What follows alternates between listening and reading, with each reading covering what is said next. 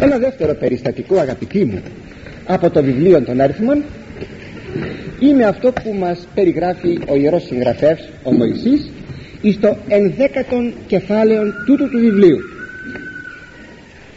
Και είναι ο λαός γογγίζων πονηρά έναντι Κυρίου και ήκουσε Κύριος και εθιμώθη οργή και εξεκάφθη εν αυτής πυρ παρακυρίου και κατέφαγε μέρος τι της παρεμβολής και εκέκραξαν ο λαός προς Μωυσήν και ύφξα το Μωυσής προς Κύριον και εκόπασε το πυρ.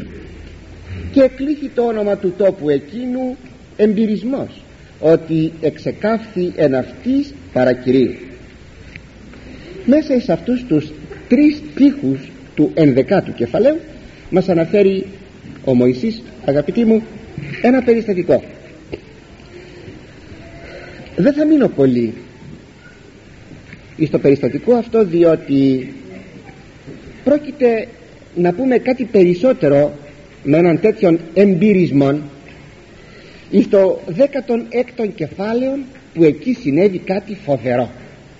Εδώ θα μείνω λίγο. Πάντως ο λαός αυτός του Ισραήλ ήταν ένας λαός δύσκολος. Η ψυχολογία των Εβραίων ήταν μια ψυχολογία αληθίνα δύσκολη. Έτσι που θα έλεγε κανένας τι διάλεξε ο Θεός για λαό του περιούσιο πολλές φορές ο Θεός διαλέγει μερικά πράγματα τα οποία μας κάνουν εντύπωση. Και όμως αγαπητοί μου εδιάλεξε αυτό το λαό ο Θεός. Οι, οι γεννήτωρες αυτού του λαού ήσαν οι θαυμάσιοι και οι αγαπητοί. Ήταν ο Αβραάμ ο Ισάκ ο Ιακώβ. Και τώρα οι απόγονοι αυτών των θαυμαστών ανθρώπων έρχονται να γίνουν ε, τόσο φοβεροί τόσο αγνώμονες τόσο γονγκιστέ τόσο αρνητέ τόσο επιλύσμονες τόσο αχάριστοι τόσο περίεργοι απαιτητικοί που να λέγει κανένας μα τι λαός είναι αυτός βέβαια θα πείτε ότι κάθε λαός έχει τα, τις αρετές του έχει και τις κακίες του. Απλώς είναι όλοι άνθρωποι. Όμως παρά τα αυτά αγαπητοί μου μπορούμε να πούμε ότι υπάρχουν λαοί που έχουν κάποια περισσότερα γνωρίσματα αρετής και άλλοι, κάποιοι άλλοι λαοί περισσότερα γνωρίσματα κακίας δηλαδή περισσότερα ελαττώματα. Εμείς οι Έλληνες έχουμε βεβαίως και καλά στοιχεία. Έχουμε και φοβερά στοιχεία αλλά ο Θεός όμως εδώ θέλει να δείξει ότι αφήνει όχι μόνο τους ανθρώπους αλλά και τους λαούς να τραβούν το δρόμο τους γιατί ακριβώς ο ίδιος ο Κύριος σέβεται την ελευθερία την οποία θέτει εις τους ανθρώπους. Ο λόγος αυτός ευρέθηκε εις την έρημο. Δεν μπόρεσε να κατανοήσει γιατί βρέθηκε στην έρημο η έρημος βεβαίως δεν είναι το μία ευχάριστος διαμονή. Αναμφισβήτητα. Αλλά όμως είδανε τα θαυμάσια του Θεού και έπρεπε ας το πούμε έτσι να φιλοσοφήσουν πάνω στα πεπραγμένα του Θεού.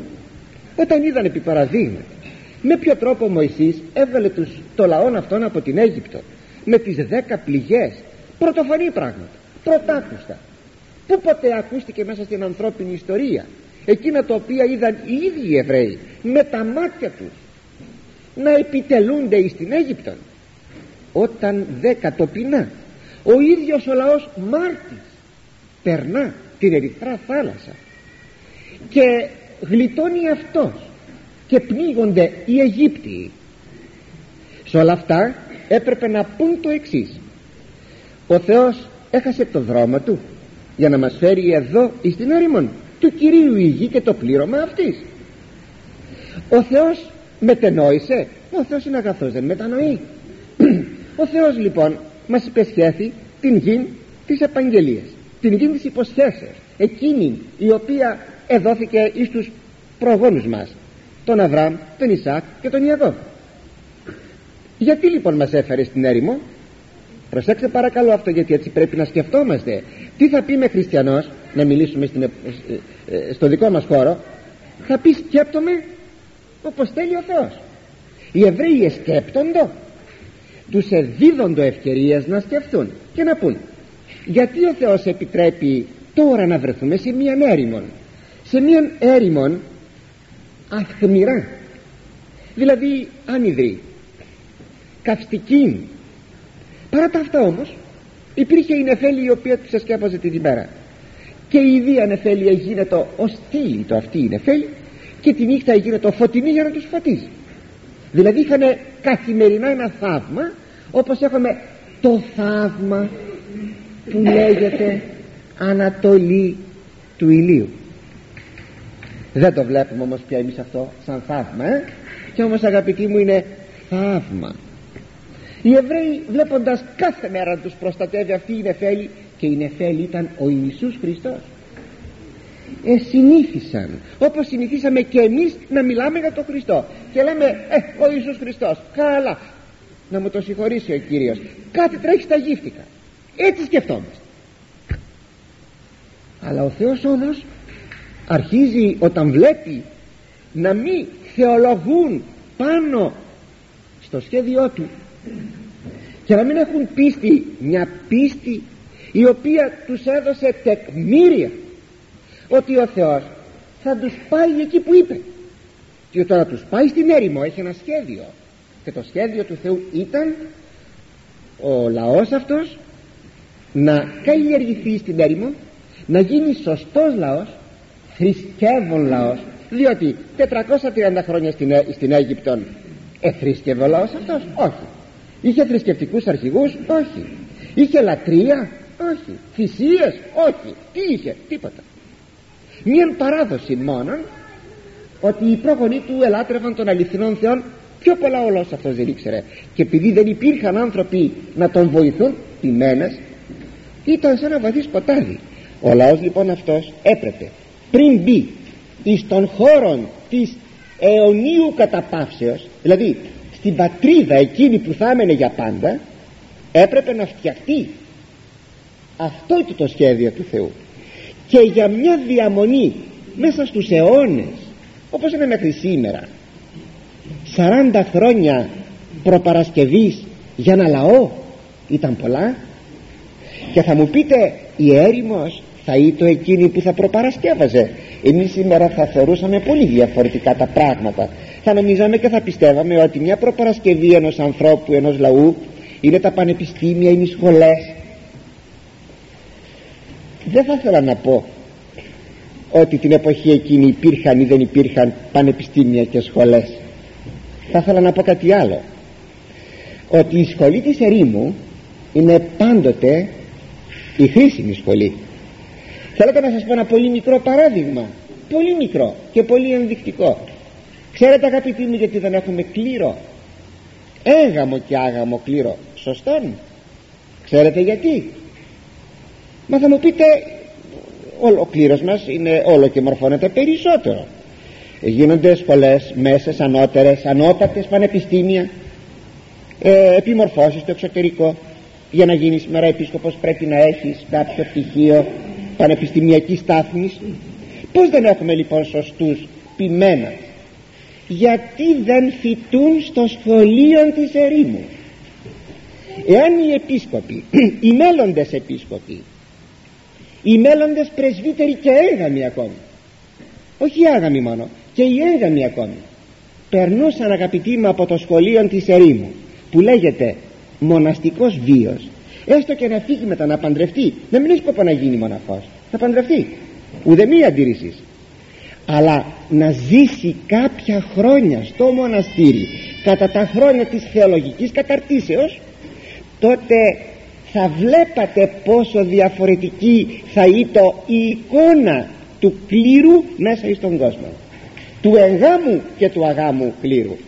Και στο κάτω κάτω της γραφής ξέρουμε εμείς πιο πολλά από ό,τι ξέρει ο Θεός. Ύστερα το Μωυσέα δεν τον εκράτησε 40 χρόνια στα σχολιά της Αιγύπτου και 40 χρόνια στο σχολείο της Ερήμου. Όταν του έδωκε την εντολή να φέρει το λαό του στο σχολείο της ερήμου ο Μωυσής ήταν 80 χρονών. Και καλείται τώρα να γίνει καθηγητής. Καθηγητής άλλα 40 χρόνια στην έρημο για τον εαυτό του άλλα 40 χρόνια. Γιατί έζησε 120 χρόνια ο, ο Μωυσής. Να γίνει καθηγητής 40 χρόνια στο λαό του Θεού. Και όταν τέλειωναν τα 40 χρόνια τότε θα έμπαιναν στην γη της Επαγγελίας. Επειδή λοιπόν υποτιμούμε εμείς σήμερα και τότε οι Ισραηλίτες αυτό το σχολείο του Θεού το σχολείο γι' αυτό το λόγο δεν πετυχαίνουμε σπουδαία πράγματα. Σχεδόν τίποτα κοντά στο μηδέν είναι οι επιτυχίες μας.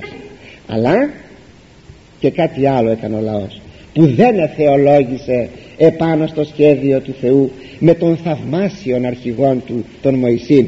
Ο Μωυσής έμαθε το μαθημά του. Εκείνος θεολογούσε. Είχε θαυμάσιο αρχηγό. Ούτε τον αρχηγό του κατενόησε ο λαός του Θεού. Και τι έκανε ο λαός του Θεού όταν βρέθηκε στην έρημο; Και είναι ο λαός γογγίζων πονηρά έναντι Κυρίου. Άρχισαν να γογγίζουν τι ήταν άραγε αυτό το οποίο εγόγγισαν; Δεν μας το λέγει εδώ το Ιερό Κείμενο τούτο μόνο ότι ο λαός ονομάζεται μετά στους ψαλμούς στα μετέπειτα βιβλία λαός γογγιστής ακόμα και στην Καινή Διαθήκη ονομάζεται ο λαός των Εβραίων λαός γογγιστής πιο κάτω θα γίνει ένας δεύτερος γογγισμός που αν θέλω ο Θεός είναι μέσα στο σημερινό μας θέμα και εκεί είναι συγκεκριμένο το ζήτημα. Εδώ όμως στους τρεις πρώτους στίχους του 11ου κεφαλαίου δεν είναι συγκεκριμένο το ζήτημα. Δεν ξέρουμε τι ήτανε. Θα ήθελα όμως να μείνω στο θέμα του γογγισμού τι θα πει γογγίζω θα πει βγαίνει από μέσα μου ένα παράπονο το οποίο όμως δεν έχει τη δύναμη να βγει με δυνατή φωνή δηλαδή ένα παράπονο πνιγμένο. Θα λέγαμε ένα συλλαλητήριο είναι ένας γονγκισμός του λαού. Δεν είναι γονγκισμός. Το λέει λέξεις συλλαλητήριον. Λαλούν όλοι μαζί. Συνεπώς δεν είναι γονγκισμός. Γονγκισμός θα πει και ενώ προσέξτε αυτό το γρίλισμα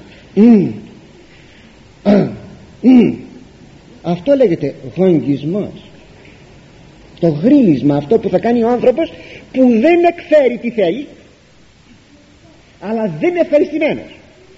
Και νομίζω το συναντούμε αυτό το, το, κάποτε το ζούμε και εμείς. Όταν, όταν συναντούμε μια κατάσταση που δεν μας αρέσει δεν έχουμε την δύναμη να διαμαρτυρηθούμε να υψώσουμε φωνή και τα λοιπά εν ελευθερία να πούμε δεν μ' αρέσει αυτό αλλά τι αρχίζουμε να, ε, να κατσουφιάζουμε να, μην, να γυρίζουμε τα μούτρα μας την πλάτη μας να παρατούμε θα να μην δουλεύουμε κλπ. Αυτό όλο λέγεται το κλίμα με λόγια, με κίνηση με διάθεση λέγεται γονγκισμός. Και υπάρχει εδώ για τονισμό του πράγματος γιατί ο γονγκισμός καθεαυτό είναι πονηρό πράγμα. Γονγκισμός πονηρός. Άρχισε δηλαδή ο λαός να στρέφεται εναντίον του Θεού. Βέβαια το γενικό χαρακτηριστικό είναι ο λαός δεν είναι ευχαριστημένος από την μαθητεία της ερήμου. Αυτό ήταν όλο. Σας είπα δεν ξέρουμε όμως το συγκεκριμένο. Πιο κάτω έχουμε άλλο συγκεκριμένο.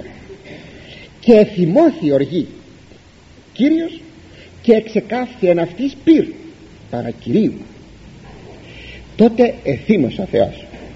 Είναι ο θυμός που έχει ο δάσκαλος στο σχολείο του όταν οι μαθητές του δεν πάνε καλά όταν δεν προσέχουν. Και τότε πως ήλθε η τιμωρία; Εξήλθε πυρ. Αγαπητοί μου δεν μπορώ να σας πω πως αυτό το πυρ εξήλθε. Αλλά εξήλθε. Στο 18ο κεφάλαιο θα δούμε εκεί μία περισσότερη λεπτομέρεια. Πως εξήλθεν πυρ. Δεν το λέγω όμως από τώρα γιατί θα φτάσουμε εκεί. Έχουμε και άλλες περιπτώσεις εξαγωγής πυρός όταν οι δύο άγγελοι κατήλθαν στην, ε, στα Σόδομα τότε ο Κύριος έβρεξε παρακυρίου πυρ. Ο Κύριος παρακυρίου. Ο Κύριος παρακυρίου. Δεν το ερμηνεύω όμως πιο πολύ γιατί είναι τόσο είναι τριαδολογικό θέμα ε, που σημαίνει ότι αυτοί που πήγαν κάτω ήσαν ομοίως τα δύο πρόσωπα της Αγίας Τριάδας. Γι' αυτό ο Κύριος παρακυρίου ο Κύριος που πήγε κάτω από τον Κύριο που έμεινε στον Αβραάμ. Αλλά ο Κύριος όμως είναι ένας. Είναι τρία τα πρόσωπα. Κύριος ο Πατήρ, Κύριος ο Υιός Κύριος και το Πνεύμα το Άγιον. Έβρεξε πύρ και κατεστράφησαν τα σόδομα, τα γόμορα και λοιπά και υπερήχωρας ακόμη ο προφήτης Ηλίας όταν τον είχε επισκεφθεί ένας ε, αξιωματούχος που ανήκε στη δικαιοδοσία του δύναμης 50 άνδρων πεντηκοντάρχης κάπως έτσι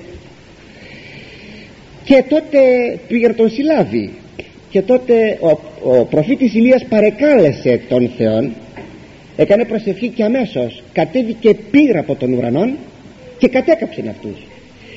Και τον δεύτερο πεντηκοτάρχη που πήγε με άλλους 50 στρατιώτες πήγε και τρίτος και ο τρίτος φοβήθηκε και λέει άνθρωπε του Θεού λυπήσου μας. Έχουμε άνδρες, έχουμε γυναίκες και παιδιά. Λυπήσου μας.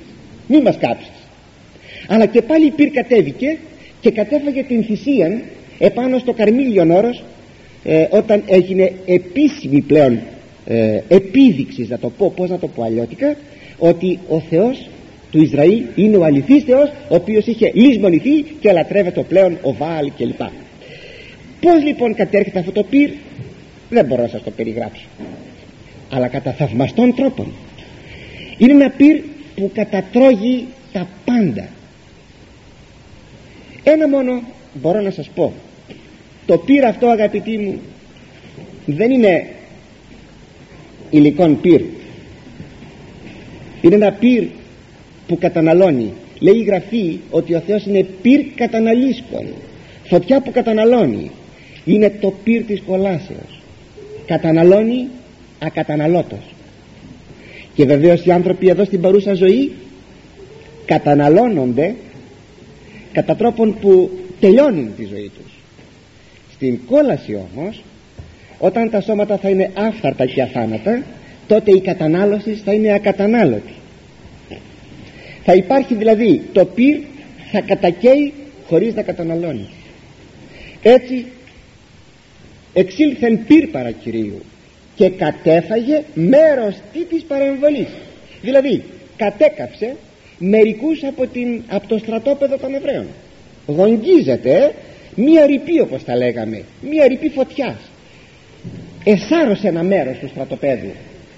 Και μόλις είδε ο Μωυσής αλλά και ο λαός ο υπόλοιπος να πέφτει φωτιά μέσα στο στρατόπεδο τότε ο θαυμάσιος Μωυσής ο πάντα θαυμάσιος Μωυσής ο πράος Μωυσής ο ανεξίκακος που τον καταπικραίνει ο λαός και πάλι δέεται υπέρ του λαού. Τότε προσευχήθηκε ο Μωυσής μετενόησε ο λαός και κατέπαυσε το πύρο. Περισσότεροι θα εκαίοντο εκάησαν λίγοι.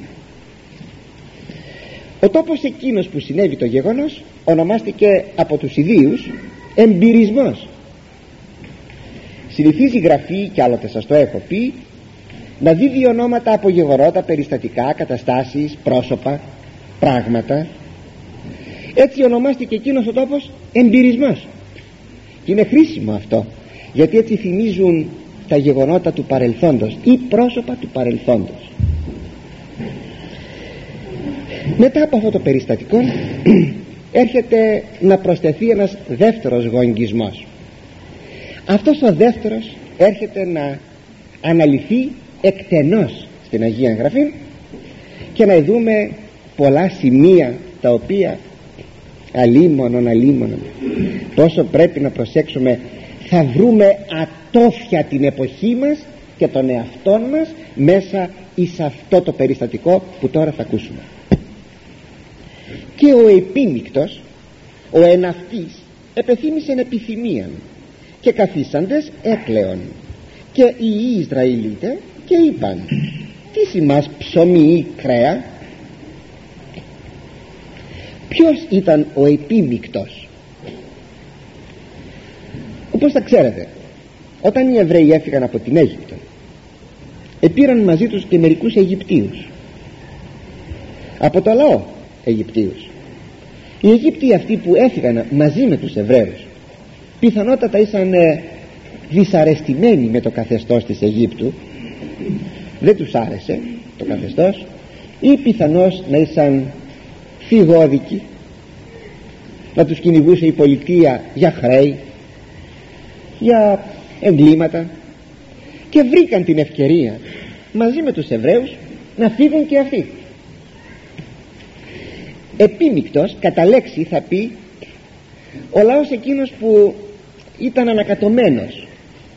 Ε, όπως θα λέγαμε σήμερα είναι οι νέγροι στην Αφρική που είναι επίμικτοι αλλά ακριβέστερα επίμικτος εδώ στο ιερό μας κείμενο δεν σημαίνει απλώς ε, Αιγύπτιοι που είχαν τον ένα από τους δυο γονιούς Εβραίων ο ένας Εβραίος και άλλος Αιγύπτιος αυτό ναι γιατί έχουμε και ένα άλλο περιστατικό θα το δούμε αργότερα αυτό που ο πρώτος που ευλασφήμισε μετά τον νόμο ήταν Εβραίος επίμικτος όχι Εβραίος επίμικτος γιος Αιγυπτίου. Και προσέξτε τώρα εδώ. Κατά λέξη τώρα επίμικτος δεν θα πει αυτό που είπαμε μέχρι τώρα. Θα πει τα μαζώματα της κοινωνίας. Δηλαδή τα ξεβράσματα της κοινωνίας της Αιγύπτου. Αιγύπτιοι όντες μη θέλοντες να μείνουν στην Αίγυπτο δεν τους εσήκωνε πλέον ο τόπος έφυγαν με την ευκαιρία των Εβραίων. Αυτοί οι άνθρωποι δημιούργησαν επανειλημμένως προβλήματα εις το λαό του Θεού. Ένα δε βασικό και σπουδαίο πρόβλημα είναι αυτό το οποίο μας περιγράφει ο Ιερός Συγγραφέας. Και που στάθηκαν αυτή η αιτία και παρέσυραν τους Εβραίους τους παρέσυραν δυστυχώς τους παρέσυραν που δείχνει άλλη μια φορά τι κακό πράγμα είναι η κακή συναναστροφή η οποία έχει τη δύναμή της όχι μόνο στην περίπτωση ενός ανθρώπου, ενός προσώπου αλλά και ενός λαού μιας ολοκλήρου κοινωνίας. Κάνει εντύπωση αγαπητοί διότι οι επίμικτοι πόσοι μπορεί να ήσαν; 500 χίλιοι πόσοι μπορεί να ήσαν; 2.000, 5.000 όπως βλέπουμε λίγο πιο κάτω θα μας πει ο Μωυσής ότι ο λαός είναι 600.000 έτσι θα μας πει όταν βγήκαν από την Αίγυπτο. Το λέει στο ίδιο κεφάλαιο ε πόσοι μπορεί να ήσαν αυτοί λίγοι. Μπόρεσαν αυτοί οι λίγοι να παρασύρουν τους πολλούς. Σας κάνει εντύπωση; Ρίξτε μια ματιά στη σημερινή κοινωνία της κάθε εποχής. Πως είναι εκείνοι που δημιουργούν ένα ζήτημα; Είναι οι πολλοί είναι πολύ λίγοι. Γίνεται ένας, υπάρχει ένας εγκέφαλος ένας πύρινας ανθρώπων συλλαμβάνει μία ανακαταστασία, μία επανάσταση, μία ραδιοργία, μία στάση, ό,τι θέλετε μία αντιλογία εν ευρεία και στενή ενία. Παρασύρει κόσμο, γράφουν εφημερίδες αμέσως ξέρω εγώ και σηκώνει το κόσμος παρασύρονται οι υπόλοιποι. Οι πρωτεργάτες ποιοι είναι, λίγοι. Ε αυτό συνέβη λοιπόν και εδώ. Θα πρέπει να προσέχουμε πως να το προσέξουμε όμως. Πάντα να προσέχουμε εκείνους οι οποίοι έρχονται να δημιουργήσουν κοινωνικές αναστατώσεις και να μας παρασύρουν. Τα συνθήματα που ρίπτουν πάντοτε είναι δολερά. Προσοχή λοιπόν από τους πάσης φύσεως ταραξίες που έρχονται να ταράξουν την κοινωνία. Ας το προσέξουμε σας είπα πολύ. Αυτοί λοιπόν επεθύμησαν επιθυμία οι επίμικτοι θα πει επεθύμησαν επιθυμία; Θα μας το πει λίγο πιο κάτω γύρω από το θέμα του φαγητού. Γύρω από το θέμα του φαγητού. Και άρχισαν να κλαίνουν καθίσαντες έκλαιον και παρέσυραν και τους Εβραίους και βγήκαν στις πόρτες των σκηνόντων και άρχισαν να κλαίνουν το καθίσαντες είναι ακριβώς αυτό μια πολύ ζωηρή και ωραία χαρακτηριστική εικόνα που παρατηρείται στα παιδιά μας μέσα στο σπίτι γίνεται μια ταραχή το παιδί ή τα παιδιά κάνανε μία ταξία ο πατέρας ταρπάζει, η μάνα τα ξυλοκοπούν και αυτά βγαίνουν έξω από το σπίτι μικρά παιδιά μικρά παιδιά πολύ μικρής ηλικίας, πολύ κάτω των 10 ετών.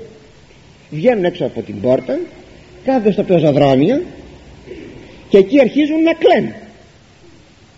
Αυτή την εικόνα παρουσιάζει ο λαός του Ισραήλ βγήκαν στις πόρτες των σκηνόντων και έκλεγαν γιατί ήθελαν να φαν καλύτερα.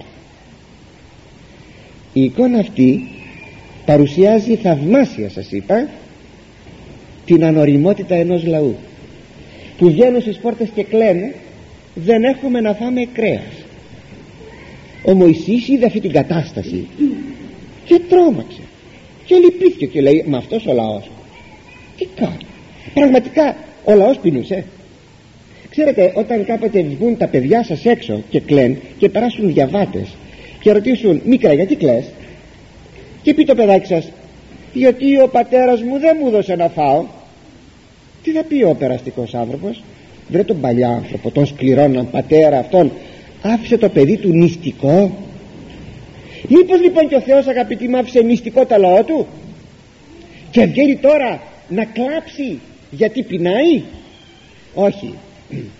Δεν πεινούσε. Δεν ήταν το κλάμα κλάμα πείνας. Αλλά ήταν κλάμα επιθυμίας. Όταν εσείς θα δίνετε το παιδί σας και θα βγει έξω αυτό θα πει ότι δεν του δίνετε να φάει. Αλλά αν ρωτήσει ο διαβάτης απ' έξω γιατί δεν δώσατε στο παιδί σας να φάει θα πείτε το φαΐ ήταν στο τραπέζι αλλά το παιδί δεν έτρωγε τα όσπρια αλλά ήθελε τηγανιτά αυγά και τηγανιτές πατάτες. Τώρα το συγκεκριμένο αυτό παράδειγμα γιατί πάρα πολλές ανόητες μητέρες θα το πληρώσουν πολύ ακριβά αυτό από τα παιδιά τους όταν το παιδί δεν τρώει το φαγητό γιατί δεν του αρέσει και το καταλαβαίνει γιατί του, του περνάει να κάνει τα κλάματα και τότε η μαμά λέει μη στεναχωριέσαι παιδάκι μου μη στεναχωριέσαι αμέσως. Το τηγάνι, τηγανιτές πατάτες και αυγά γιατί στο παιδί δεν αρέσει το φαΐ που βάλαμε στο τραπέζι μας. Γι' αυτό έκλαιγε ο λαός του Θεού. Ήθελε να ικανοποιήσει όχι την πείνα του είχε να φάει ήθελε να ικανοποιήσει την επιθυμία του. Άλλο πράγμα ικανοποιώ μίαν ανάγκη και άλλο πράγμα ικανοποιώ μίαν επιθυμία είναι δυο διαφορετικά πράγματα. Φερρυπίν, διψάμε.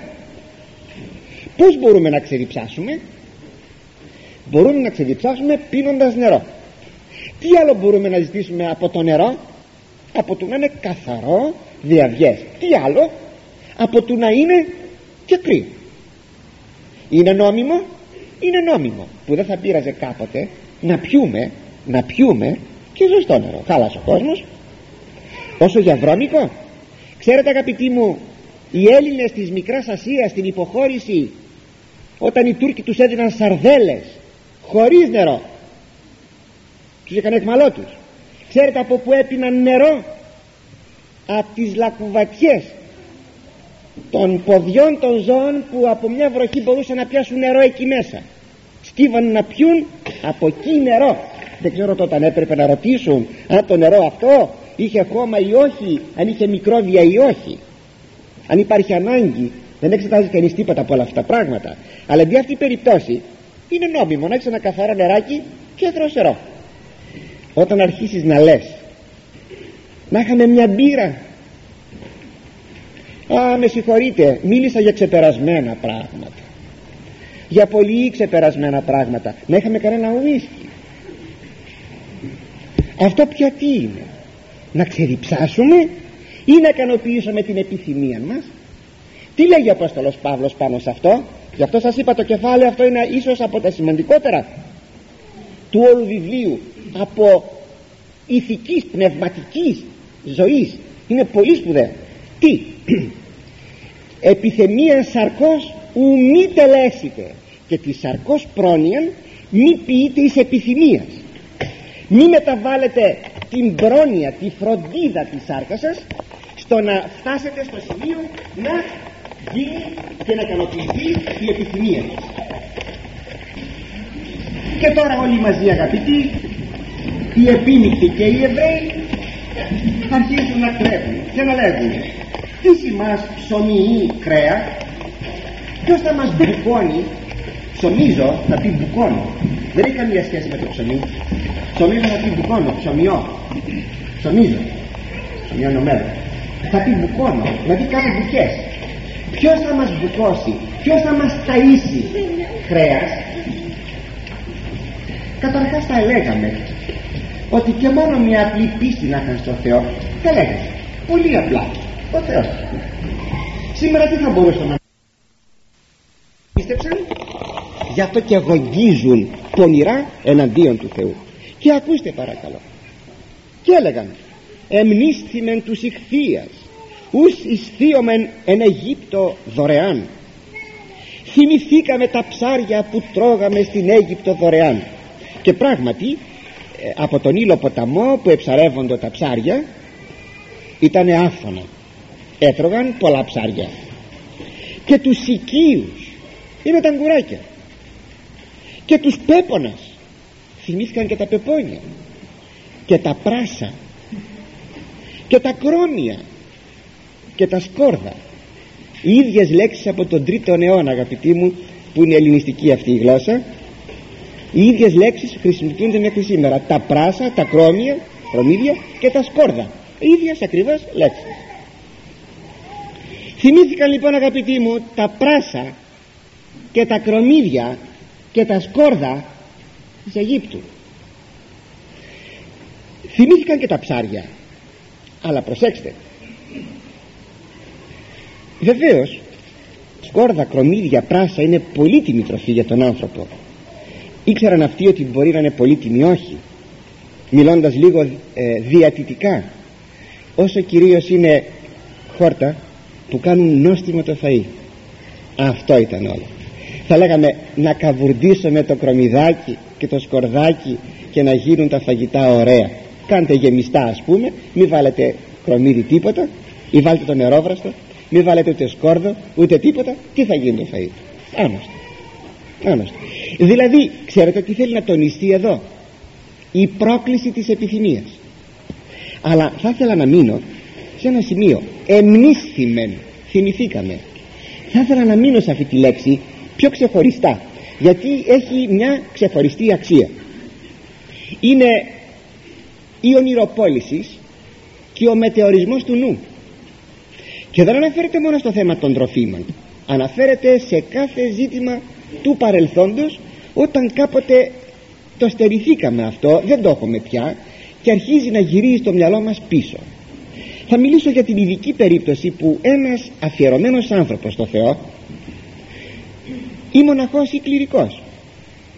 Και ο έγαμος ακόμη. Για να γίνει κληρικός πρέπει να αφιερώσει τον εαυτό του στο Θεό. Και πρέπει να στερηθεί μερικά πράγματα αν αυτό λέγεται στέρησης. Αν αυτό λέγεται στέρησης. Φερρυπίν ε, να στερηθώ να τρέχω να χορεύω. Έτσι. Ένας όμως που ορίμασε πνευματικά δεν αισθάνεται την ανάγκη να πάει να χορεύει. Αυτό δεν είναι μόνο για έναν κληρικό είναι και για κάθε πιστόν πιστέψτε με σας το λέω αλήθεια. Δεν αισθάνεται πια την ανάγκη να χορεύει. Πιστεύω με καταλαβαίνετε. Ίσως περισσότεροι ή περισσότεροι. Όταν όμως εγώ αρχίσω κάποτε και σκέφτομαι και γυρίζω στο παρελθόν και λέγω για στάσου κάποτε. Χόρευα, πήγαινα, γλεντούσα, πηδούσα. Τι ωραία που ήταν τότε και αρχίζω και αφήνω το, τη φαντασία μου, το μυαλό μου να ονειροπολεί να μετεωρίζεται ο νους μου; Στην παλιά μου αμαρτωλή ή απαράδεκτη ζωή. Αυτό είναι ένα φαινόμενο που συμβαίνει αγαπητοί τώρα όχι μόνο σε έναν αφιερωμένο άνθρωπο για κάθε άνθρωπο που πίστεψε στο Χριστό μετενόησε και αφήνει περιθώρια όνειροπολίματος και μετεωρισμού του νου του να γυρίζει στις παλιές του αμαρτωλές καταστάσεις. Κάποτε θυμάται ο άνθρωπος σε μια άνεση που έχει κίνδυνος η άνεσης. Η άνεσης η ψυχοσωματική είναι κίνδυνος. Κίνδυνος. Αρχίζω να θυμάμαι εκεί που κάθομαι στην καρέκλα μου στο κρεβάτι μου. Να με συγχωρείτε για την, για την περιγραφή της ζωή που κάνω καμιά φορά. Αρχίζω να θυμάμαι τη φιλανάδα μου τι ωραία περνούσα τη δεύτερη φιλανάδα μου τη δέκατη φιλανάδα μου. Και αρχίζω εκεί να φουντώνει το μυαλό να αρχίζει κατόπιν η καρδιά να πυρπολείται κατόπιν κατόπιν κατόπιν τα παρακάτω τα ξέρετε αρχίζω να κυκλώνομαι από τους πειρασμούς. Και τότε πόσες είναι οι φορές που ξαναγύρισε ο άνθρωπος στις παλιές του συνήθειες στις παλιές του καταστάσεις παρότι μετανόησε γιατί άφησε να μετεωριστεί ο νους του και άφησε να ονειροπολεί. Ο διάβολος γνωρίζει ότι εκεί θα ποντάρει.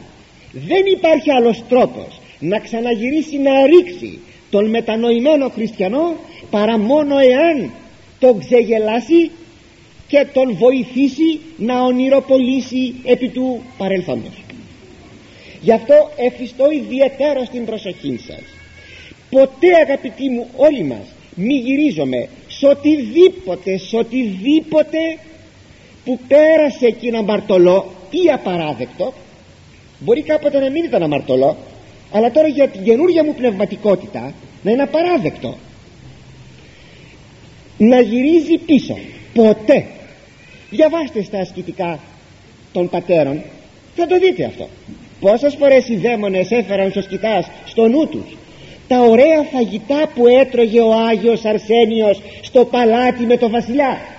Τι ωραία τραπέζια ήταν εκείνα για μια στιγμή ίσως πει κανένας τι το εφάμαρτον. Μα τώρα αδελφέ μου απειρνήθη την κοσμική ζωή. Γιατί γυρίζεις σε, αυτές, σε αυτές τις παλιές αναμνήσεις; Δεν ξέρεις ότι θα γίνει ανακύκληση και θα γυρίσεις πάλι πίσω. Ο διάβολος θέλει να σε ρίξει. Αυτό τώρα έκανε ο λαός εδώ εμνήσθημεν τους ηχθείας ους εισθείομεν εν Αιγύπτο δωρεάν και τους οικείους και τους πέπονας και τα πράσα και τα κρόμια και τα σκόρδα. Εμνήσθημεν εάν δεν ανεμιμνήσκοντο εάν δεν αναθυμούντο ε τότε αν δεν αναθυμούντο τότε θα έμεναν πάρα πολύ ευχαριστημένοι με την τροφή που τους έδινε ο Θεός. Και ποια ήταν αυτή η τροφή; Το μάνα δεν έμεναν μυστικοί έτρωγαν και χόρτεναν. Αλλά ήθελαν την ικανοποίηση της επιθυμίας. Και μόνον αυτό ακούστε παρακάτω. Μην είδε η ψυχή ημών κατάξυρος. Ουδέν πλην εις το μάνα η οφθαλμή ημών τώρα η ψυχή μας λέγει είναι κατάξερη. Κατάξερη. Ξεραίλα απ' έξω ξεραίλα από μέσα. Δεν έχουμε το σκορδάκι το κρομιδάκι το ψαράκι. Τα μάτια μας δεν βλέπουν τίποτα άλλο μπροστά παρά μόνο το μάνα. Α ώστε λοιπόν το είπατε ταλέποροι Εβραίοι. Το είπατε, το ομολογείτε ότι η ψυχή σας είναι κατάξερη. Μα η ψυχή σας τρώει φαΐ. Πως η ψυχή σας είναι κατάξερη; Δεν είπατε το σώμα μας είναι κατάξερο δεν είπατε το στομάχι μας είναι κατάξερο αλλά είπατε η ψυχή σας. Α ώστε λοιπόν δεν θέλατε να φάει το σώμα θέλατε να φάει η ψυχή.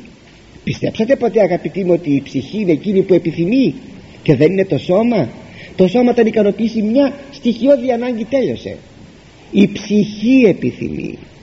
Καλά είπατε ταλέποροι Εβραίοι ότι δεν βλέπουν τα μάτια μας παρά μόνο το μάνα αν είσαστε τυφλοί τι θα βλέπατε; Αν είσαστε τυφλοί θα βλέπατε τα χρωμιδάκια και τα σκόρδα και τα πεπόνια και τα αγκούρια όχι βεβαίως.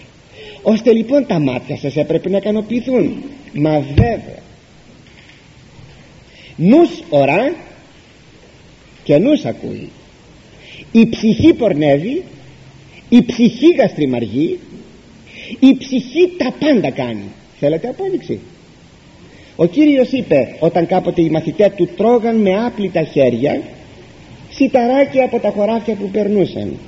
Και είπαν οι κακεντρεχείς φαρισαίοι με άπλυτα χέρια τρώτε αυτό είναι αμαρτία και ο Κύριος είπε δεν κινεί, δεν λερώνει, δεν βεβηλώνει τον άνθρωπο αυτό που τρώει κάθε αυτή η τροφή δεν σε λερώνει αλλά εκείνα που βγαίνουν από μέσα κλοπές, επιθυμίες, μοιχείες, πονίες αυτά λέγει σε βεβηλώνουν αυτά σε λερώνουν.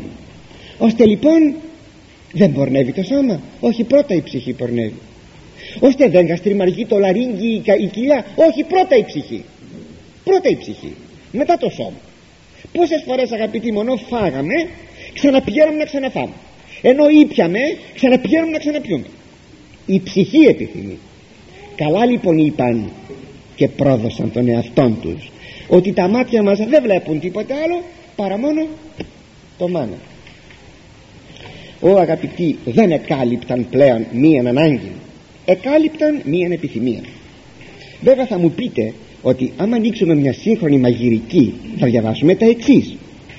Ότι τα ζώα τρέφονται ο άνθρωπος τρώγει. Έτσι λέει στον πρόλογο μιας μαγειρικής συγχρόνου ότι ο άνθρωπος δεν τρώει όπως τα ζώα ότι του ρίξει το φάει και τέλειωσε ιστορία. Και ποιος μας είπε αγαπητοί μου ότι στοιχειοδός δεν θα περιποιηθεί κανείς λίγο το φαΐ του; Ότι εάν ο Θεός του δώσει αναλλαγή τροφίμων δεν θα την χρησιμοποιήσει; Στο κάτω κάτω της γραφής γιατί υπήρξε αυτή η αναλλαγή στην έρημο υπήρχε σχολείο παιδαγωγία. Γιατί παρακαλώ δεν ξέρω τώρα τι κάνουν.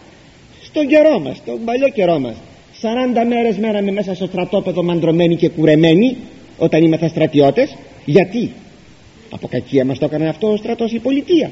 Δεν νομίζω. Μας το έκανε αυτό για λόγους ασκήσεως. Η πολιτεία ξέρει το γιατί.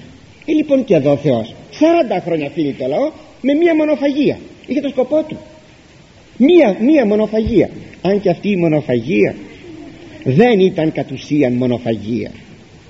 Κι άλλοτε σας το έχω εξηγήσει αλλά το πω λίγο πιο κάτω γιατί αναφέρεται στο, στο θέμα της ε, του μάνα αλλά τι εδώ τώρα όταν θα μπαίνανε μέσα στην γη της επαγγελίας ο Θεός θα τους έδινε από όλα τα αγαθά. Όλα.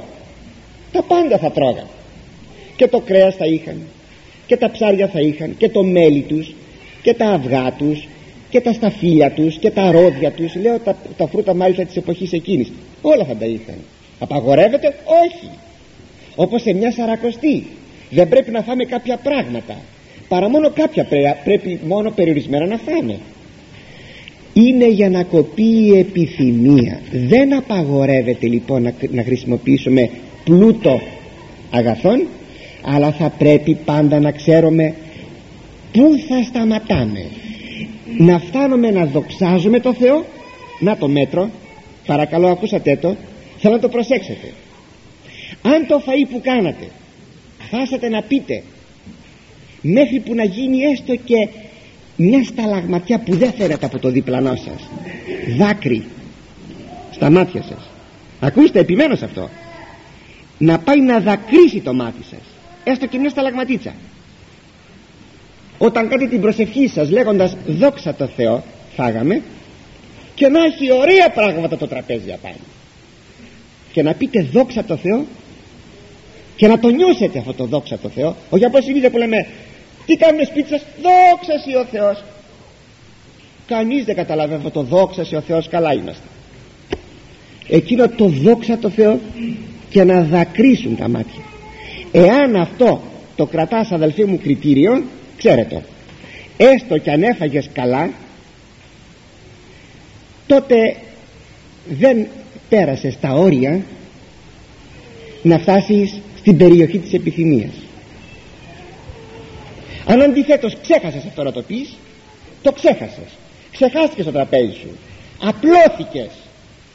Φέρε και φέρε γυναίκα θα πει ο σύζυγος φέρε στους φίλους κεράστε ποιος έκανε προσευχή μετά από ένα τραπέζι τσιμπούσι; Είδατε πουθενά καμιά προσευχή; Και τώρα που έχουν τη, συνήθεια να πηγαίνουν στα κέντρα τους φίλους από γάμους, από βαφτίσια, από γιορτές είδατε εκεί να γίνει προσευχή και όταν τελειώσουμε το τραπέζι να πούμε δόξα τω Θεώ περάσαμε ωραία φάγαμε καλά το δάτε αυτό εγώ δεν πηγαίνω δεν ξέρω για βεβαιώστε με. Το βλέπετε; Δεν νομίζω. Από ό,τι καταλαβαίνω και μαθαίνω νομίζω όχι. Ε λοιπόν να το ξέρουμε. Ξεπεράσαμε τα όρια. Τότε δεν είναι πλέον αυτό τραπέζι που φτάνει στη δοξολογία και συνεπώς τραπέζι που θα καλύψει την εφροσύνη ψυχής και σώματος αλλά κατέληξε να γίνει επιθυμία και συνεπώς ιδωλολατρία εδώ όμως ο Ιερός Συγγραφέας εφόσον παραθέτει την περίπτωση ότι ο λαός άρχισε να κλωτσά αναγκάζεται να μας κάνει μια έστω και πολύ περιληπτική ε, περιγραφή του μάνα να μην νομίσει ο αναγνώστης ότι πράγματι ο Θεός άφησε το λαό του να είναι πεινασμένος είναι πάρα πολύ φυσικό έρχεται τόσο φυσιολογικά να μπει αυτή η περιγραφή όπως θα επαναλάβω το παράδειγμα που είπα στην αρχή μπαίνει ο, ο διαβάτης απ' έξω και λέει με συγχωρείτε κύριε χτυπάει το πουδούν το παιδί σας απ' έξω κλαίει πεινάει λέει. Εσείς τι θα κάνετε δεν θα εξηγήσετε θα πείτε με συγχωρείτε κύριε το φαγητό είναι καλοφτιαγμένο είναι έτσι και έτσι έλατε να το δείτε έλατε να το δοκιμάσετε αυτό κάνει τώρα ο Ιερός Συγγραφέας έρχεται να μας πληροφορήσει ότι δεν είχε δίκιο ο λαός με αυτά που έλεγε ότι το μάνα ήταν το δε μάνα ως η σπέρμα κορίου εστί. Και το είδος αυτού είδος κρυστάλλου. Και διεπορεύεται ο λαός και συνέλεγον και ήλιθον αυτό εν το μήλο και έτριβον εν τη θηεία και ύψουν αυτό εν τη χύτρα και επίουν αυτό εν γρυφίας και ειν η ειδονή αυτού ως η γεύμα εν γκρις εξελέου να η περιγραφή του μάνα ακούσατε. Το μάνα λέγει ήταν σαν σαν όχι ήταν σαν σπέρμα. Δηλαδή σαν σπόρος κορίου ενός φυτού. Συνεπώς ήταν μικρό ήταν πολύ μικρό και η μορφή του ήταν σαν κρίσταλο συνεπώς διαφανές. Άρα ήταν άσπρο. Διαφανές πώς το πούμε άσπρο το άσπρο δεν είναι διαφανές. Ε, καταλαβαίνετε. Το χιόνι δεν είναι διαφανές. Αν και έλεγεται ότι ήταν σαν το χιόνι σαν το χιόνι αλλά ήταν όμως σαν τον κρίσταλο δηλαδή διαφάνιζε. Μάνα δε θα πει εβραϊκά τι είναι αυτό διότι το πρώτο πρωινό τη νύχτα έπεφτε προσέξτε θα το δούμε λίγο πιο κάτω. Τη νύχτα έπεφτε με τη δροσιά.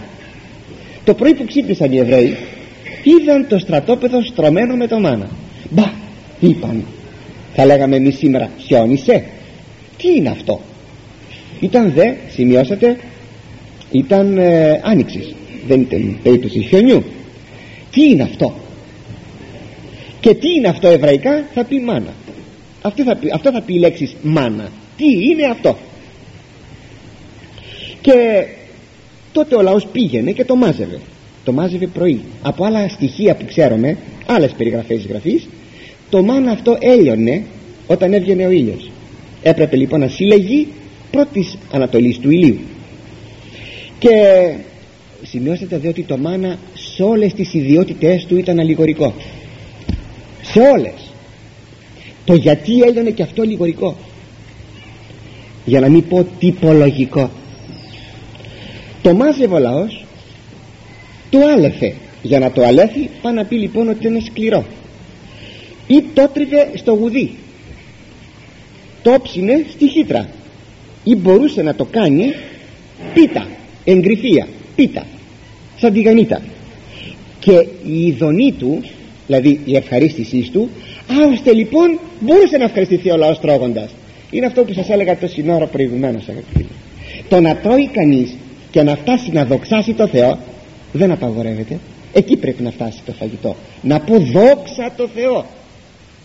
Δεν λέει ο Κύριος ο Απόστολος Παύλος ε, ε, ε, η τροφή τα πάντα τα πάντα να μεταλαμβάνονται μετευχαριστίες μεταδοξολογίες προς τον Θεό και η ειδονή του δηλαδή η ευχαρίστησή του άρα ήτο λοιπόν όχι άγευστο ξέρετε τι είπαν αλλού οι Εβραίοι; Προσόχθησε η ψυχή ημών εν το άρτο τούτο το διακαίνο μπούχτισε η ψυχή μας με αυτό το κούφιο το κουτό ψωμί.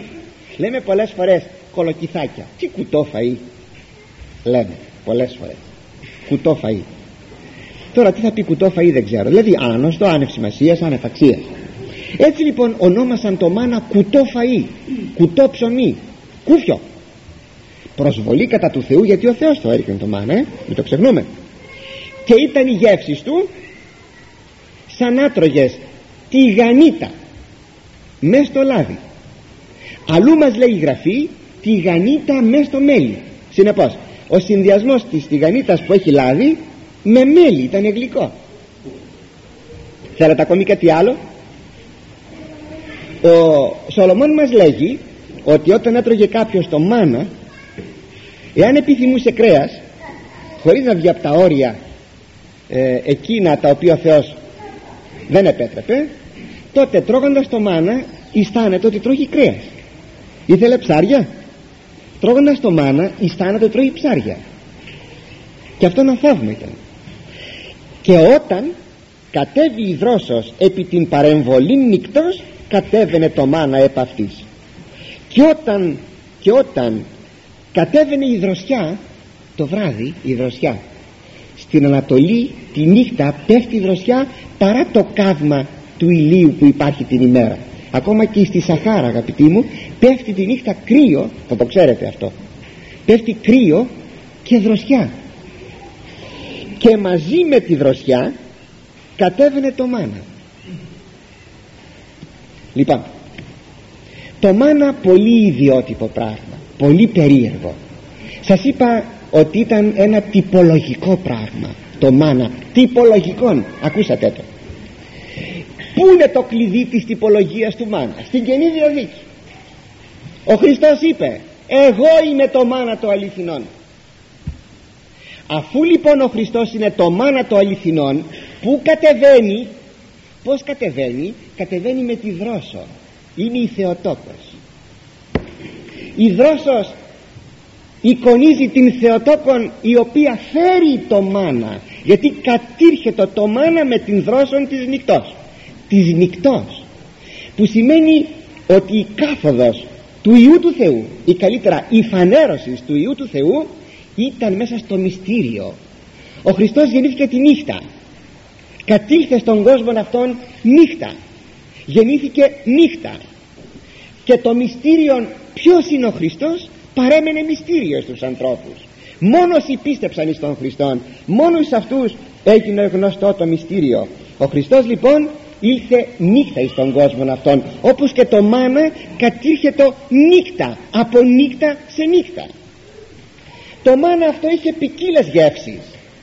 Κατά την επιθυμία νεκάστου είναι το πνεύμα το Άγιον που έρχεται και δίδει το ένα πνεύμα το ένα μάνα που έρχεται και δίδει τα ποικίλα χαρίσματά του στον κάθε πιστό. Ένα το πνεύμα τόσα τα χαρίσματα.